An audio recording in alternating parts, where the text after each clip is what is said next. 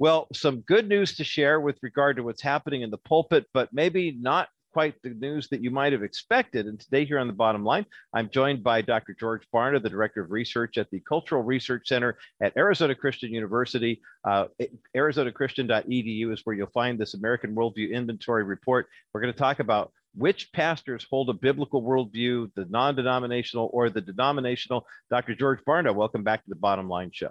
Roger, always good to be with you. It's good to be with you too. And uh, since we've been doing these chats now on video, so you can see all the video at myhopenow.com if you're listening to our terrestrial radio networks or our podcast as well. The best part of this conversation, of course, the wit, humor, and depth and insight of Dr. George Barna. Move on. Move on. but the fact, but the fact that I get to geek out over George Barna's basses in his office now. This is the coolest thing ever. I, uh, George, I love you as a friend and as a researcher. I think you're fantastic. But I just like our monthly visits with your basses. I, am not gonna, I'm not gonna lie. I, you look at my office where I'm recording. There are no basses listed. You got George. nothing. You got no, nothing. Nothing. Nothing. I have an acoustic guitar that I inherited from one of my daughters in the closet. That's Oy. about it. That's Oy. about it. But that's okay. Uh, like I, I said, know what to get you for Christmas. Well, so, yeah. that's for sure. Yeah. yeah. At least get me a green screen, right? So I could have pictures of faces up there. Hey, let's get to this report because I've spent the past half of my life in the denominational church. I grew up going to denominational churches that had, you know, some had a more traditional than most um, background.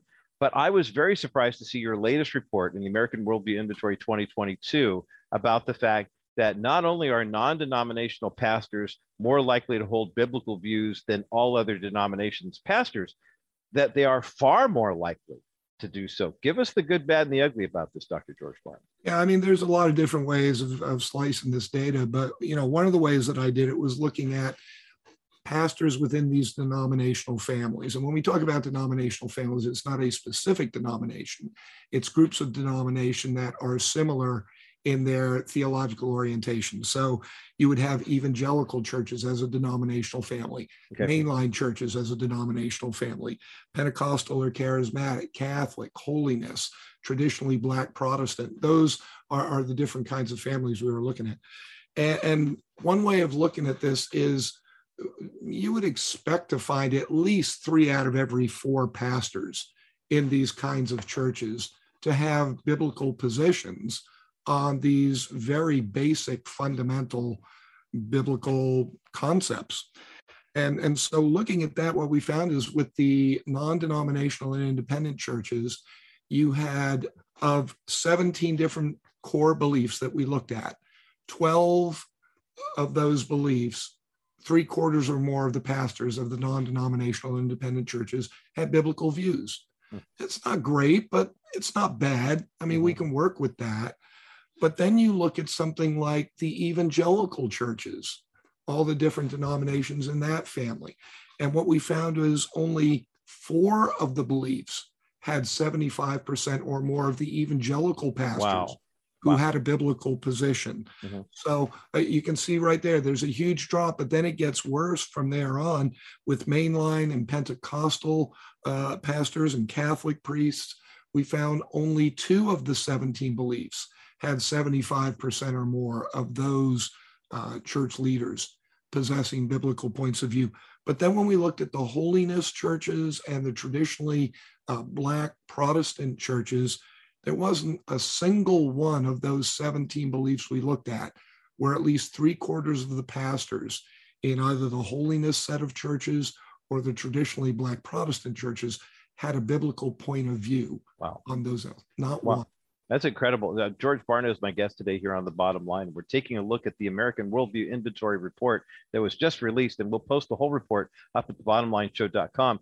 This is a really in-depth. I mean, it's kind of eggheady in terms of the, you know, the, the types of beliefs that we're looking at, but it's very important for us to do so because when you hear these statistics that George Barna is sharing, the 17 basics, you know, that you would expect uh, a pastor to have as far as regarding a biblical worldview. Now we're looking at the whole denominations here, whether it be evangelical, mainline Protestant, et cetera, and then asking the questions. The first category, you said, you know, you would figure that if you were to go to a Presbyterian church, just for example, and you worship at one in your hometown, and then you go on vacation and you find a Presbyterian church there, and maybe you go on a business trip, you find another Presbyterian church there, you would hope that you would see a certain level of consistency in the pastorate. Same with the Lutheran Church, the Baptist Church, et cetera, et cetera. But what George Barna, your research is telling us is that that's not the case, and that the numbers get better as you look at the percentages going down in terms of the number of pastors who hold these beliefs. It's somewhere kind of in the middle, a kind of a mushy middle that maybe safe to say that for most of the mainline denominations, half the pastors might have the bulk of these beliefs, but three quarters ha- don't line up at all. Yeah.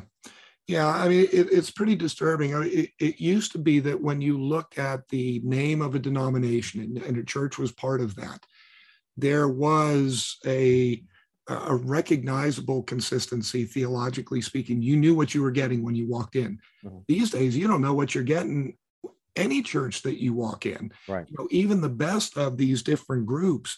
I mean, if we look at non-denominational and independent churches as the high water mark, only 12 out of 17 cases are you finding at least three out of four pastors in those churches with a biblical point of view. Yeah. Uh, you know, and it's interesting too, at the other end of the spectrum, if you were to look, say, at uh, holiness and, and traditionally Black Protestant churches, we found that for the holiness churches, for about a third of these different fundamental things that we were looking at, less than half of the pastors in those churches had biblical points of view. Mm-hmm. And with the uh, traditionally Black Protestant, 11 out of 17 of the beliefs, less than half, had a biblical point of view.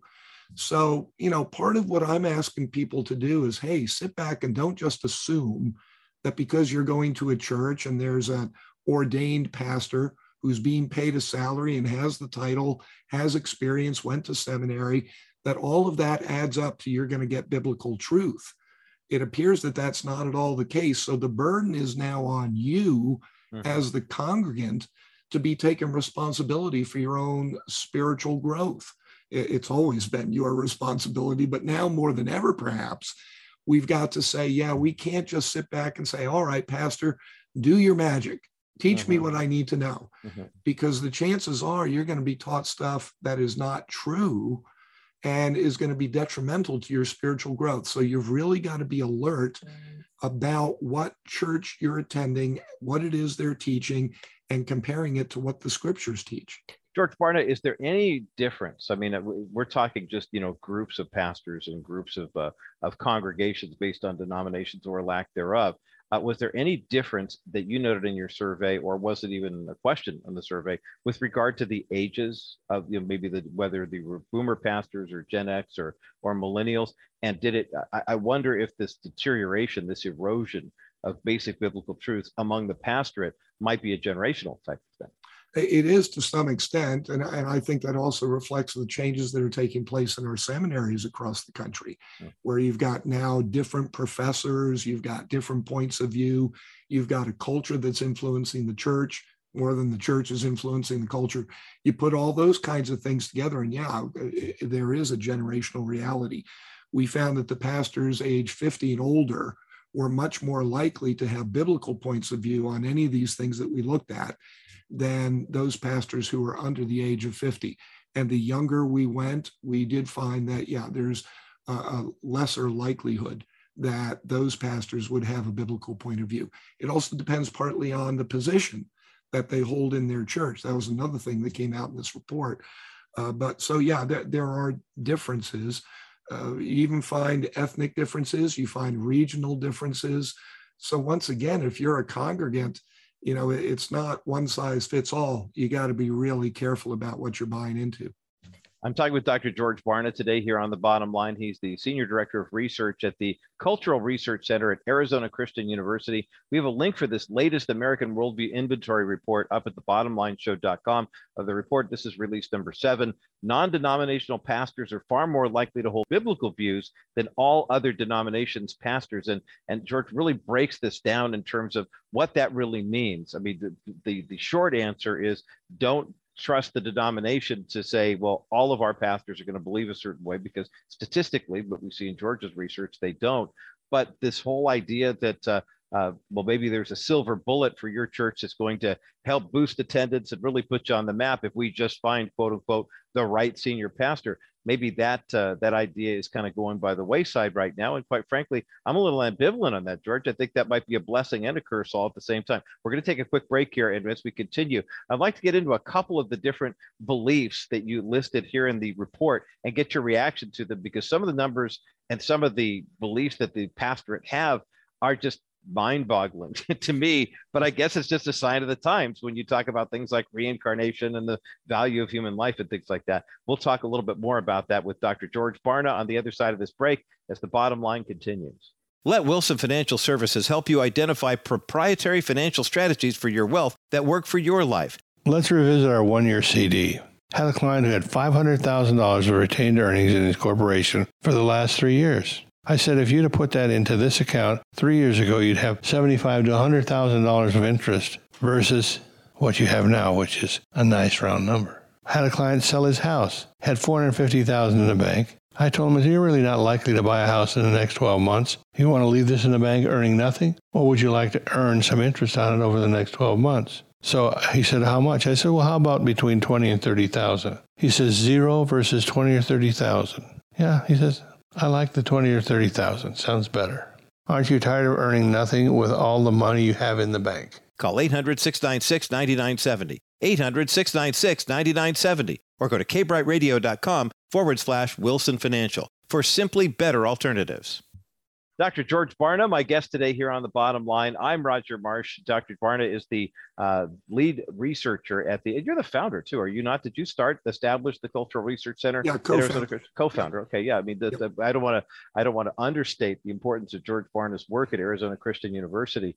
ArizonaChristian.edu. I encourage all bottom line listeners to sign up for, uh, to start receiving the American Worldview Inventory. This is the third year that we've been receiving these reports, and they are, they're fascinating. They're not always always easy. They're kind of George is kind of like that big pill, you know, the, the doctor says, here, take this medication, this flaxseed or whatever, you get it the size of your fist. Right. And you look there and say, what on earth is this all about? But that's kind of somehow, I think how a lot of our listeners look at your reports. It's like, well, this is going to be a tough one to swallow, but it, it's really good for me. Uh, the newest report is with regard to pastors in non denominational congregations versus denominational, and which ones are more likely to hold biblical worldviews as George mentioned in the opening segment, uh, by and large, what you find is that you are more likely to find that non-denominational churches or families of churches that don't have a denominational back, background per se are more likely, you're more likely to find pastors with a biblical worldview there than you would in denominational churches. And he used a metric of uh, 17 basic uh, beliefs that uh, that are typically you would expect to see as uh, things that pastors actually hold dear. Uh, during the break, George, you and I were looking at the part of the report uh, that talks about the basic beliefs of pastors by their denominational families, and you ranked them in terms of, you know, uh, so for example, you'd expect that a pastor would say that human life is sacred, and the non-denominationals, 90% of pastors did. Um, but then you get into the Catholic Church, and it's 34%. Traditional Black churches, 40%.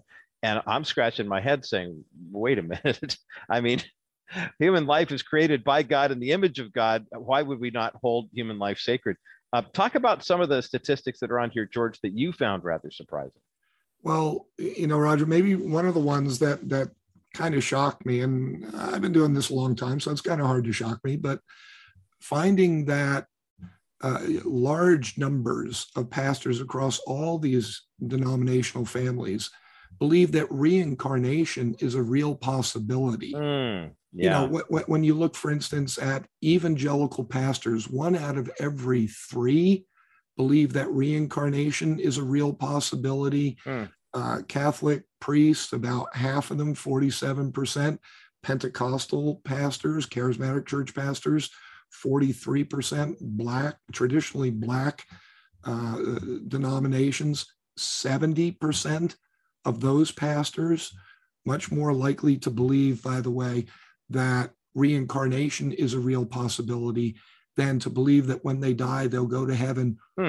because they confess their sins and accepted Jesus Christ as their Savior.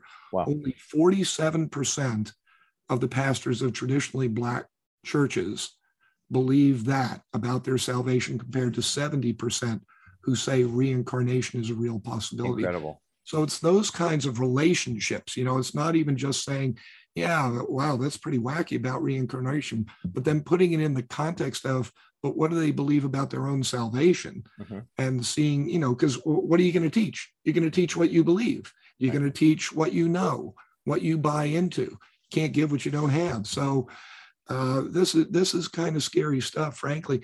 And with evangelical churches, I mean, the, the, the, whole concept of being an evangelical church is that you believe the Bible is God's truth. Mm-hmm and that what you need to do is to live according to that truth. But to see how that truth is interpreted or reinterpreted by tens and tens of thousands of evangelical pastors, that's kind of a shocker to me as well. Dr. George Barna, my guest today here on the bottom line. We're taking a look at the latest installment in the American Worldview Inventory from 2022 looking at the basic beliefs of pastors by their denominational families, if you will, and seeing some of the shocking statistics. I mean, we've, we've already had the conversation with Dr. Barna earlier about just the number of pastors who hold a biblical worldview, but now this is kind of a, a follow up, a, dig, a deeper dive, if you will, into this. And that reincarnation thing is just, it, it's mind boggling. Another one that really kind of jumped out to me with regard to uh, this, I mean, I, I guess it's kind of American, you know, to say, uh, that success in life is consistent with obedience to God. I mean, that's I'm sure there's some pastors in Afghanistan and China who might disagree with that uh, in terms of material possessions and things of that nature. But talk about the fact that there are two categories here: one about determining moral truth, and how that how many pastors believe that that's really up to us as individuals, and the fact that the Bible is ambiguous about things like abortion. You know that there is no they kind of those two numbers kind of seem to go hand in glove. Even though non-denominational pastors typically, according to your study, um, have a mostly biblical worldview, like 85% believe that those two statements I just made aren't true. Um, the fact that 15% do is a little disconcerting, isn't it? Uh, absolutely. I mean, the fact that any of them, you know, would have the wrong point of view is disconcerting because you know that they're going to influence hundreds, if not thousands, of lives and move them in the wrong direction, biblically speaking. You know, so when we look at this concept of, of moral truth, we found that in, in four of the seven different denominational families that we were looking at, majorities of the pastors from those denominational families, Catholic, Pentecostal, Charismatic, traditionally Black, and uh, holiness churches, believe that moral truth is up to the individual, that there's hmm. no moral absolutes, that apply to everyone all the time. In other words, your truth, you know, that whole concept of, you know, what's your truth? You got to be real, you got to be in tune with your truth. I mean, that's literally being taught from thousands and thousands, tens of thousands of Christian churches across the country. Mm. And even in evangelical churches, you've got about four out of 10 evangelical pastors who would say there's no such thing as absolute moral truth. So once again, we have to question, yeah, what does it mean to be an evangelical church in America today? Certainly not the same thing it did 50 years ago. Dr. George Barna is my guest today here on the bottom line, and we are uh, we're working on that big pill, that big kind of bitter pill of his statistics this time. I'm grateful though that George does it with a certain measure of grace and and kindness and even empathy. Uh, we've got the full report on denominational pastors versus non-denominational pastors and the lack of a biblical worldview on some key components of our Christian faith, things that if we were just having a conversation, I think for most of us in the body of Christ, we would find that we're, you know, we're in lockstep with the things that you consider to be the basics, which are in this report. And the fact that our pastors, our leaders don't have that. Uh, George, we've got a couple minutes left, and I, I know there have been a couple of large changes at megachurches recently. Um, other churches have seen kind of a, a drifting of pastorate, you know, people during COVID, you know, who decided to leave and some folks have kind of been rethinking where it is they would congregate. Um, we're not trying to put all denominations on notice here by saying, well, these guys are bad and these guys get it, but encourage our listeners, if you would, based on what your research has told you, about how we should be approaching church attendance, church, you know, leadership selection, that type of stuff, and what our expectation level is. Because oftentimes, let's face it, you find the biggest church with the coolest show and the hippest pastor, you show up there and you come away going, Hey, I've been fed. This is really great. And it sounds like your research is telling us we need to really be on guard against kind of following the celebrity because there's a good possibility that there may not be a whole lot behind it. Yeah, and and I'd even go maybe a, a, step above that and say, and if you're a parent who's going to a church. You have Mm. children. Yeah. The first thing you need to look for is not who's going to make me happy. You need to look at who's going to teach my child or children biblical truth on a consistent basis. Because when we looked at the numbers here, I mean, we found that among children's and youth pastors a- across the board, uh, by and large, they, of course, do not have a biblical worldview. Only 12% of them do. And when we looked at these 17 beliefs, and this is in that same report, you know, in, in, the case of six of those beliefs, about a third of them, less than half of all children's pastors had a biblical worldview. You know, so you got to be very careful. It's not just who has the games that my kids are going to enjoy, where are they going to be the safest, where are they going to meet the, the best friends. That's that's part of it. But really the biggest part of it, the reason you're taking them to a church is for them to grow spiritually. So you have to look at who's going to facilitate that, not just in a comfortable setting, but frankly, becoming a Christian is pretty uncomfortable because it challenges us in everything we think and do and strive to become. And so that that's something you may want to do is look first at the children's ministry. That's the most important thing in the church. And then you can go and check out what's going on with the adults and, and look for some different types of, of, of perspectives. Almost every Christian church on their website has their statement of faith. And, you know, they kind of copy from each other, I, I dare to say, in, in many cases. Yeah. Um, but you want to look at other things, you know, uh, things, again, one of the beliefs that we looked at here the personal accumulation of money and other forms of wealth are entrusted to a person by God to manage for his purposes. I mean, when you realize that in uh, four of the seven denominational families, most of the pastors don't believe that. Hmm. They believe that you get what you earn and what you've earned, you've earned Right. has nothing to do with God. I mean, this is, you know, akin to blasphemy. So you've got to look carefully at a lot of different things about what's going on in that church. Yeah, the great words of wisdom from Dr. George Barna, Director of Research and co-founder of the Cultural Research Center at Arizona Christian University. ArizonaChristian.edu is where you find them online. Check out the seventh release in the 2022 edition, the American Worldview Inventory. It's eye-opening. It's difficult to read in certain areas, but it's very, very helpful and informative, especially for those of us who are parents and grandparents, are raising that next generation of believers and wanting to create a faith in their hearts that is not something that's created by man, but cultivated based on what God has done in the transforming work of His Holy Spirit. Dr. George Barna, is always a pleasure. Thank you so much for uh, spending time with us today here on the bottom line. Really appreciate your partnership today. Thank you, Roger. I appreciate it. Always great to get these conversations with Dr. George Barna, and today here on the bottom line was no exception. Uh, the brand new resource from Arizona Christian University and the Cultural Research Center. Their American Worldview Inventory for 2020. Uh, non denominational pastors far more likely to hold biblical views than all other denominations' pastors.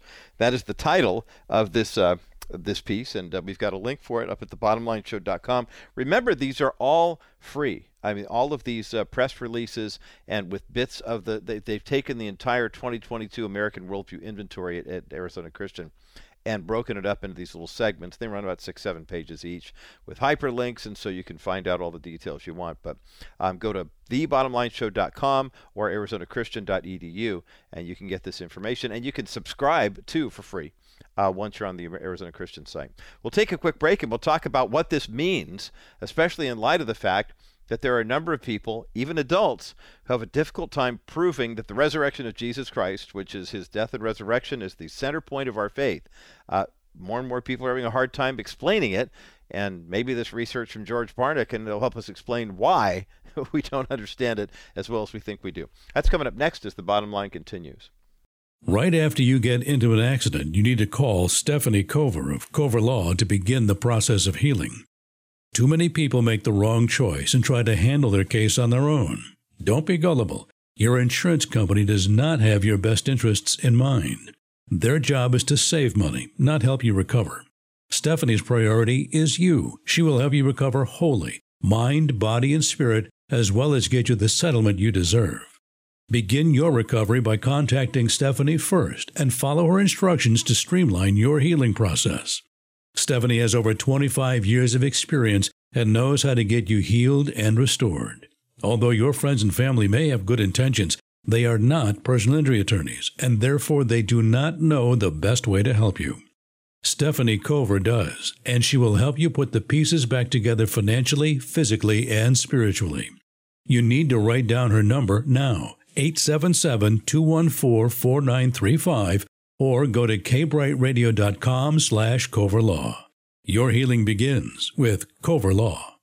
Always a pleasure to get time with Dr. George Barna, co founder of the uh, Cultural Research Center at Arizona Christian University. And this is a serious commitment for George. He's, he's spent many, many years studying this and now into the grandpa stage of life. And he and his wife have uh, purchased a home in Arizona, have made Arizona home. And uh, we're grateful that we have the opportunities to Zoom together uh, every uh, month or so. Uh, the most recent report from the Arizona Christian University uh, Cultural Research Center is titled Non Denominational Pastors Far More Likely to Hold Biblical Views Than All Other Denominations Pastors. It's free up at thebottomlineshow.com. This report is, and you can subscribe to it as well and get start getting these updates the same way we do. So you can either get them from us or get them from George. You know, as I was reading through the data, it, I could not help but wonder. Uh, why we chase our tails so much on we're so worried about kids losing their faith and our grandkids you know coming to faith in christ and and whether or not that faith is going to quote unquote stick and we wonder why the centerpiece of salvation, which is you're a sinner, I'm a sinner, we need salvation. God loved the world so much that he sent his only begotten Son to pay the penalty for our sin. Why that's lost on so many kids. Well, if pastors don't have a biblical worldview, then they're not teaching the true gospel. They're preaching the parts of the Bible that they like, but they're not preaching the true, inerrant word of God. And so it got me thinking about a conversation I had about this with J. Warner Wallace, you know, the cold case Christianity guy. He's written some wonderful books explaining how he went from an atheist investigator and detective to an apologist and launching this fan- phenomenal ministry. Jim was the guy who told me, "Hey, we shouldn't look at kids at, in college and say when did they lose their faith? They're losing their faith in the fourth grade, in the fifth grade." We are not making a, a, compelling case for the resurrection. On the other side of this break, I want to revisit a conversation I had with uh, uh, Jim Wallace about this not too long ago. How can we be certain that the resurrection of Jesus Christ is true? Now, not only is this a great conversation, but we have a resource to give away on the other side of this break as well. So get your dialing fingers ready. 800 227 5278 is the number to get you through to the bottom line. Well, welcome to this special edition of the Bottom Line Show. I'm Roger Marsh. Don't forget, uh, today being Thursday, if you are listening on the full network, the National Crawford Roundtable podcast is coming up in about 30 minutes for our KBRT listeners and, and others who carry the whole thing. If you're listening on KCBC, it already aired this morning at 10:30, and you can find it at thebottomlineshow.com, at crawfordmediagroup.net, uh, wherever we podcast through Apple Podcasts, Stitcher, TuneIn, and also Spotify as well. And you can see it, the whole thing, on myhopenow.com, and hopefully my camera worked. this, some weeks when I when we do the video, we've all got our GoPros out and Bob's in the studio kind of anchoring the whole thing. And sometimes I'll go back and watch the replay and I see one of our pictures up there and go, well, I know what happened here. I did that last week. I, I literally hit the button for time lapse. And all of a sudden, I had all of my, I looked like one of those high speed TikToks. So we just had to put the JPEG up and, well, that's the way it was. You know, in the earlier segment, uh, George Barna was on with me, and if you haven't heard that yet, please go back to thebottomlineshow.com and you can catch it there. Uh, George and I were talking about the uh, latest installment of the American Worldview Inventory 2022 edition that uh, indicates that non denominational pastors are more likely to have a biblical worldview than denominational pastors, and that's speaking denomination wide. So if you find an independent church that's not part of a denomination, and you compare it to a denominational church like a Baptist or Presbyterian or Catholic, there's a very strong possibility that the non denom church, as pastor, is more likely to have a biblical worldview than all of the pastors in the denomination. Not that they don't have pastors who have a biblical worldview, but by and large, the majority of them don't. And it got me thinking about the gospel. It got me thinking about how we, you know, are so concerned about our kids and our grandkids coming to faith in Christ, and then asking the question, well, what are we doing to prepare them for that? Uh, J. Warner Wallace is the founder of Cold Case Christianity, and coldcasechristianity.com. He and I are both local guys, but a couple years ago at the National Religious Broadcasters Convention in Nashville, Tennessee, we got to shake hands for the first time. So I want you to, I want to revisit this conversation because Jim does such a great job of explaining how we can be certain the gospel is true. So Tamara, let's go ahead and cue that up and roll it right now on this special edition of the Bottom Line. Special guest, special for me. I'm just, I'm, I'm kind of, I'm fanboying right now, as they say in the industry, because J. Warner Wallace is sitting across the table from me. We've had phone conversations before, but we've never had a chance to meet. So, Yeah. welcome to the bottom line, well, Jim Wallace. Thanks for having. Is this crazy? Here we are living not what 35 minutes from if each that, other. Yeah. yes, exactly. Well, I would do that for you. Okay, that's. That's what I did. Me too, brother. You did That's it for why yeah. That's the the only thing. reason why you're here. That's right. ColdCaseChristianity.com is the website, and of course, J. Warner Wallace is the Cold Case Christianity guy. For someone who's never Yeah. heard of your work before, uh, give us a 60 second yeah, overview. it's- I, I was, I was a, not a Christian growing up, and so I used my, my, my process that I use for evaluating eyewitnesses. I would, by the time I got interested in the Bible, I was already working homicides and other kinds of cases. So I had a system in place that I would use to evaluate eyewitness testimony, and that's what I did. I applied that to the New Testament Gospels, and that's what got me interested in them to begin with, and, and why I'm probably, well, this is why I'm a Christian today. I don't, I don't think you're going to become a Christian by examining. You get to believe that something is true, but once you believe that the Gospels, the New Testament, are is reliable. That, that sets the, the kind of the benchmark for everything else you do. I started to realize that it was not only telling me the truth about Jesus, it was telling me the truth about me. Hmm. And that's what shifted me toward becoming a Christian because I realized I had a need for a Savior. That was pretty obvious if I had paid attention to it. But I hadn't been paying attention to it. And the, and the Gospels, kind of, and the New Testament in general, helped me to see who I was. You just hit on something that I want to circle back around to because Yeah. it's, uh, it's based on a comment that you made last time we were talking, but we said we spend so much time in the culture focusing on kids in college losing their faith, and you said no, they lose it in fourth grade, Right. and we, we just find out about it when they're in college. But the thing that you were talking about just now, talking about your faith, about how you study Jesus and you know the mm-hmm. forensic analysis that you bring to it, and then say, and then I had to start studying me. And I wonder how many people, because I know people in clergy, you know, who are, are saying, okay, this is all, this is what God is, this is who God is, and everything like that. So as long as you're okay with that, you, there's no focus on themselves. Yeah, yeah. I so Should, shouldn't a good study of Jesus lead to a well, good study well, of look, us? you, nobody. Uh, uh, need, if you don't think you need a savior, then the offer of a savior really is, is somehow diminished, right? I mean, you might s- right. accept him as savior, but until you recognize your own need, not only that, I think that we can spend a lot of time as leaders, as church leaders, um, helping our people see the need to to to to adopt the nature of Jesus. And we don't you see that a lot where we're talking about well this is the way we ought to behave or respond. And it turns out that if I focus on just me and my response or how I'm supposed to respond, that's probably not going to get me there. What, what helps me to get there, though, is that when I focus on what Jesus did for me, mm-hmm. my own level of sin, like what he had to do for, like, uh, you, how can you respond with anything other than a response of joy, where I now have more tolerance for other people's uh, mistakes when I realize that, oh my gosh, I mean, do I, do I think I'm mistakeless? Do I did I think I was mistakeless and couldn't tolerate somebody else? It turns out that I become much more forgiving once I recognize my own need for forgiveness. So even if I was a church leader who was focused on helping my people to become more forgiving, I think it's going to start with do you recognize who you are and what Jesus had to do in order to pay the price for who you are? Um, that helps me to, to kind of keep it all in perspective.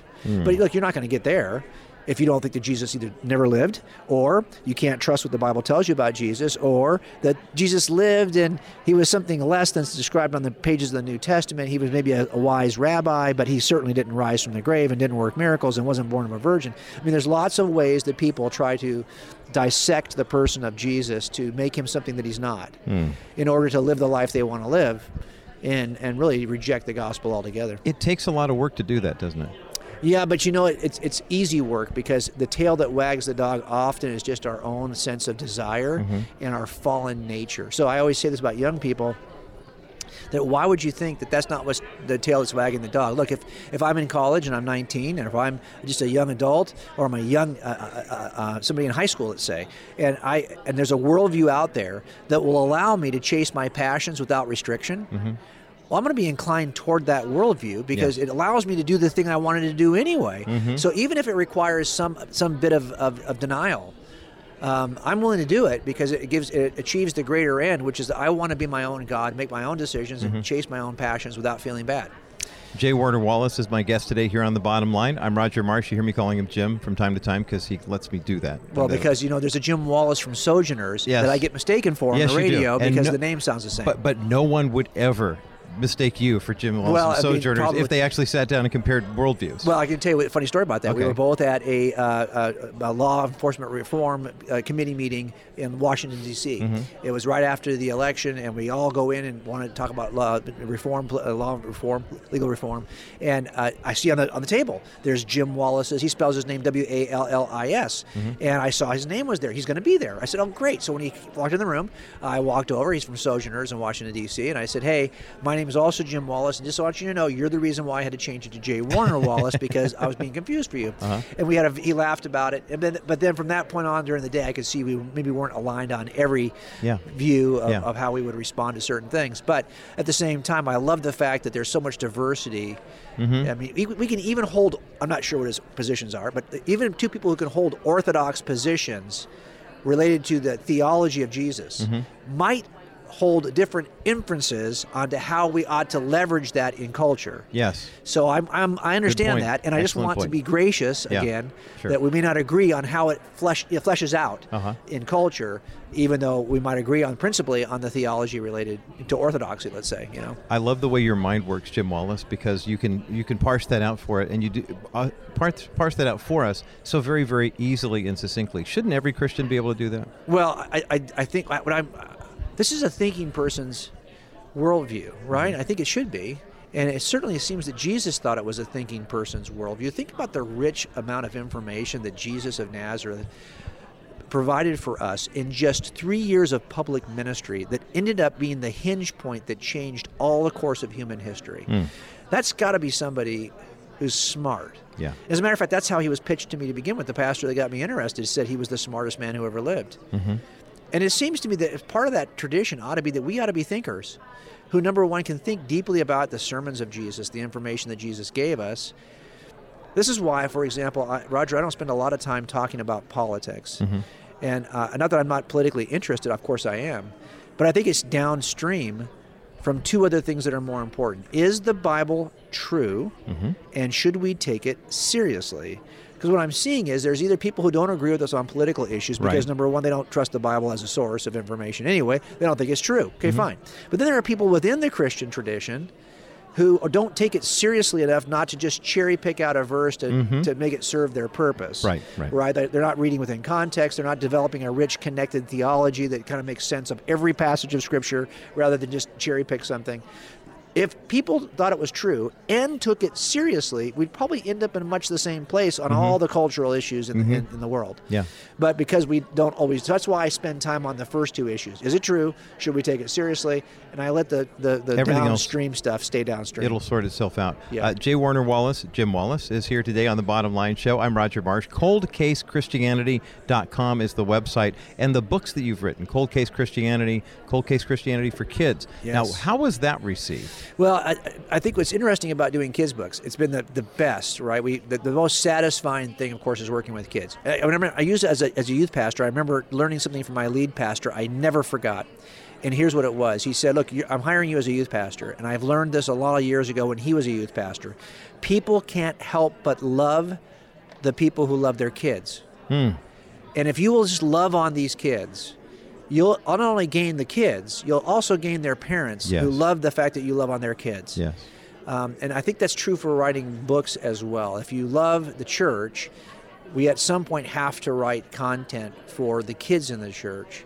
Because I think all of us as parents, we worry that, that you know, our, my bigger concerns are, are for my kids. Even now, as they're all adults, I still you, you can never stop worrying about your kids, right? Right. So, so I, uh, we we knew Susie and I knew we needed to turn and focus on to inoculate kids before they hear crazy from the internet, or before they hear the outrageous claims against Christianity. We wanted to give them the truth in a more robust way. So those kids are those kids books are like for eight to twelve year olds. I really think we have to do the heavy lifting in that eight to twelve range before they are in junior high, before they are exposed. Because let's face it, the minute let's put it this way, don't give your kids a cell phone or allow them access to other kids who have cell phones mm-hmm. until you have first inoculated them from what they're going to encounter online or you're just setting yourself up for failure. And so that's why we're, we're trying to write for that age group. Well, I think the books are fantastic, and you'll find a complete listing of them at the website, coldcasechristianity.com. You'll see it just a, a, a treasure trove of material from uh, books, uh, podcasts, curriculum, teaching outlines, all sorts of things. It's all there at coldcasechristianity.com. J. Warner Wallace, my guest today here on the bottom line. We're going to take a quick break. When we come back, we talk about a new project that he's working on right now Right. that I'm sure is consuming most of his thinking and waking hours It is. because you've got a deadline due, and you're going to meet that deadline. hope I know so. you are. Okay, we'll talk about that coming up next as the bottom line continues. Newport Bay Mortgage will steer you in the right direction toward the truth about reverse mortgages. Owner Cliff enjoys educating every client and wants to debunk the misconceptions you may have heard. You'll see that an FHA approved reverse mortgage gives you financial freedom. You can use it to pay bills, cover unexpected expenses, or watch your children and grandchildren enjoy themselves while you're still alive. Cliff informs you of the facts. Drawing from his 40 years of reverse mortgage experience, you must be 62 years or older for the FHA program and at least 55 for a conventional high volume program. It doesn't affect any credit score points and can even be refinanced after one year. When considering ways to enjoy your liquidity in, before, or for retirement, you need Newport Bay Mortgage. Contact Cliff today. Visit kbrightradio.com slash reverse. That's kbrightradio.com slash reverse or 714-741-8080. NMLS 332959. Newport Bay Mortgage, an equal opportunity housing lender. We're back here with J. Warner Wallace here on the Bottom Line Show. I, J. Warner, not Warner. Well, I just call you Jim. Yeah, just call me Jim. call So- you so easy, Jim right? Wallace, coldcasechristianity.com is the website. Roger Marsh here. We're in Nashville at the National Religious Broadcasters Convention. Just getting caught up. I mean, Yeah. you're, you're you're kind of in between projects right now, so it's not I like am. you're selling a book or a movie. Of course, Yeah. after your big screen uh, debut Oh, in uh, well, I- you know, want more of that. I will you? tell you, I don't even like the whole marketing aspect of. So it, nobody has an idea that they think is powerful, that, that even a biblical truth that they don't want to share, and, Mm-hmm. Sure. and you don't write a book because you want no one to read it, and you don't do a podcast or a radio show because you want no one to listen. So there's an aspect in which you, you want to maximize. If you've got the message you want to maximize, you Yes. end up having to do something with that. But as an atheist, I was so suspicious of Christians who were always selling something, right? Sure. Like I suspected that was their motive. So for me, what I did intentionally, and I was asked to come out of my work earlier. I was working with Stand to Reason, which is a ministry in Southern California, Yes. apologetics ministry, and Greg Koukl, who leads that, Mm-hmm. took me to dinner and said, "Hey, so can you retire right now?" I said, "Yeah, but I mean, I, I'm not in a position financially. I, mean, I should wait a few years before." So you mean to tell me that you would rather make a few more percentage on your retirement than serve the kingdom of God? This is what he says to me, and I said, "Well, Greg." Uh, yeah, basically. uh, I said, because I knew that I wanted to get to a position where I was not motivated. I had no financial concerns Yes. related to ministry. So I'm living on my pension. People say, well, how can I do what you do? Well, you have to get a pension first because Yes. Mm-hmm. I don't really do what I do for a living either. So, so now I can make decisions that I hope are more ministry related. You know, Mm-hmm. what, what do I think is more impactful? But yeah, you're in between projects. You're always when you write a book, you have to do some spend some time. It's, it's, look, I always say it this way: anyone can write a book.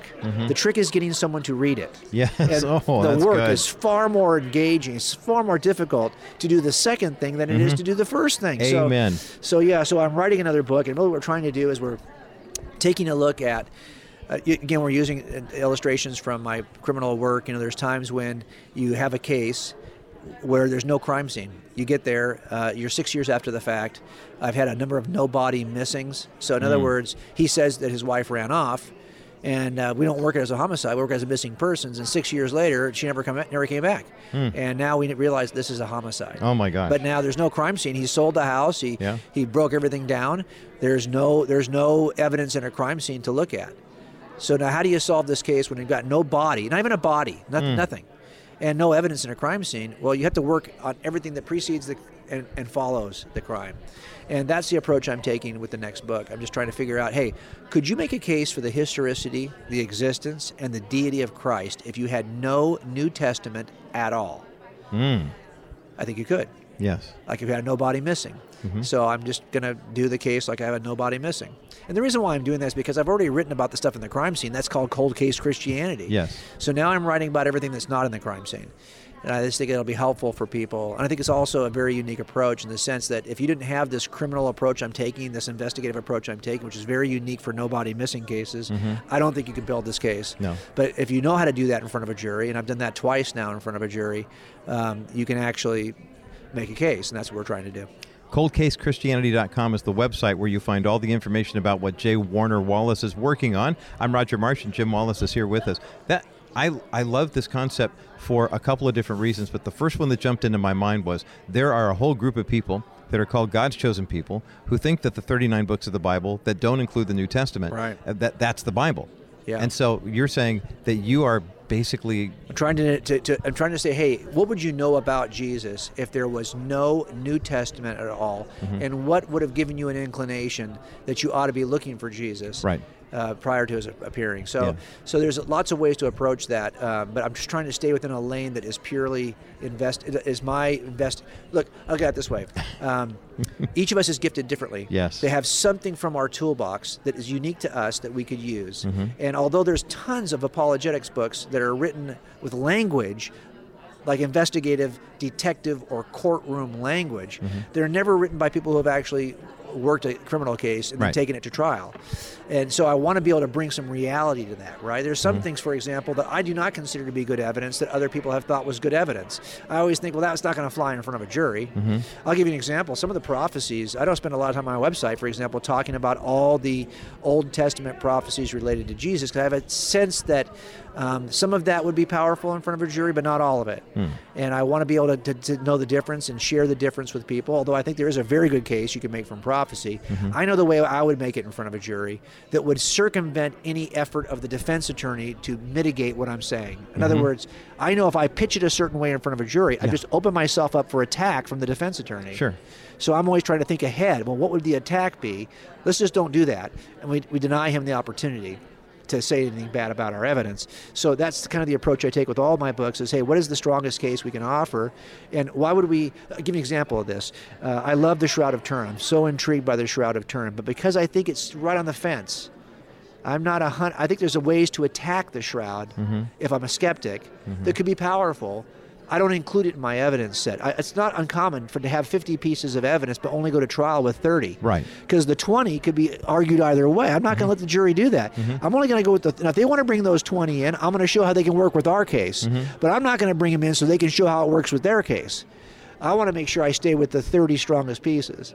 How do you, Jim Wallace? I, I, I'm I'm fascinated with your mind. You talk about your lane. Your lane to me is the Indy 500. I mean, it's just it's a racetrack where you go faster than I can even keep up well, with. it. Well, you're very kind, but it's just it's, it's anything that a stupid if, if a cop like me can Mm-hmm. figure this out, it's only because it's been beaten into me over a number of cases. Trust well, me. Well, where where I was going with that was okay. How many people do you know? And I I know them too.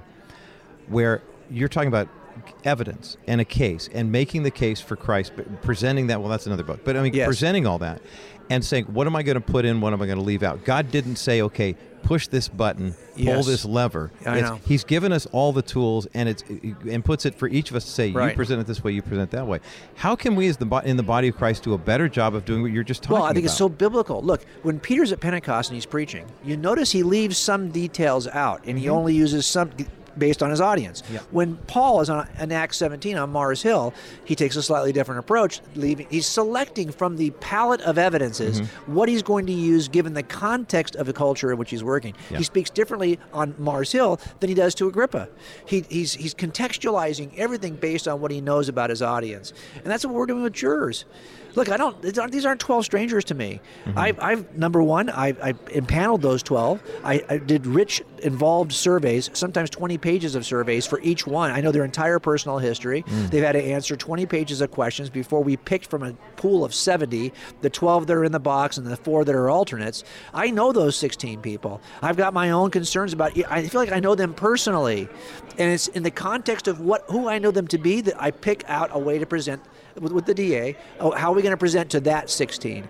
Look, if we had a different 16, we might present this differently. Mm-hmm.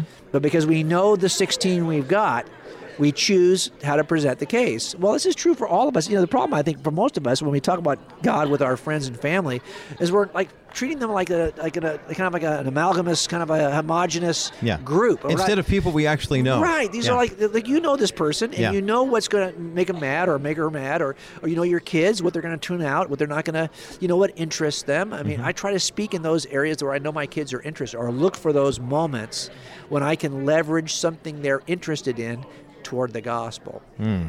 I wish we could capture your enthusiasm and market it everywhere. Well, I mean, you're enthu- look. Here's the thing. Uh, last thing I'll say about that: enthusiasm is based on all of us are enthusiastic about something. Right. The question is, are is this the thing we're enthusiastic? You already know. People who are listening to this right now, they already know how to make a case for their favorite dessert or what their favorite show on Netflix is, and why mm-hmm. I should not spend time watching that show. They'll mm-hmm. give a three-point reason case why I should not watch that show. Really?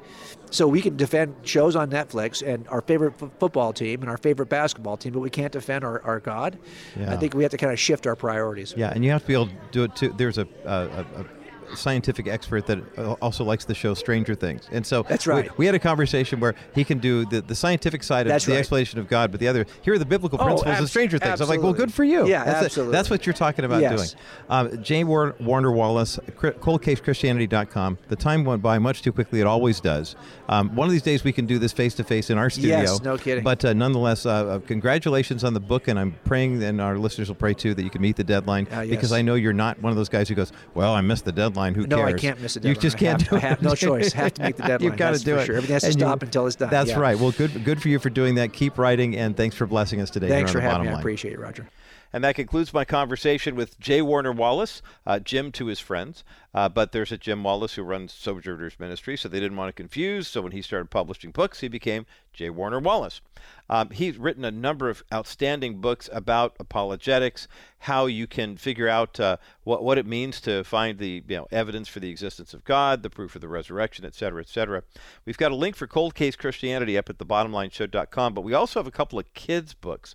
And I thought, as a grandparent, my heart is very heavy for my grandson, my two granddaughters, and the other grandson is on the way and wanting them to know what the truth of the gospel is. And they're not going to have Papa preaching in their ear at them all day long because they all live in different states. Cold case Christianity for kids.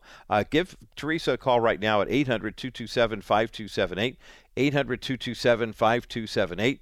800 227 5278. That's the number to get you through to the bottom line. And we have a couple of copies of those books to give to you. So you've got a great chance of winning something here in the waning moments of the first hour of the bottom line show today.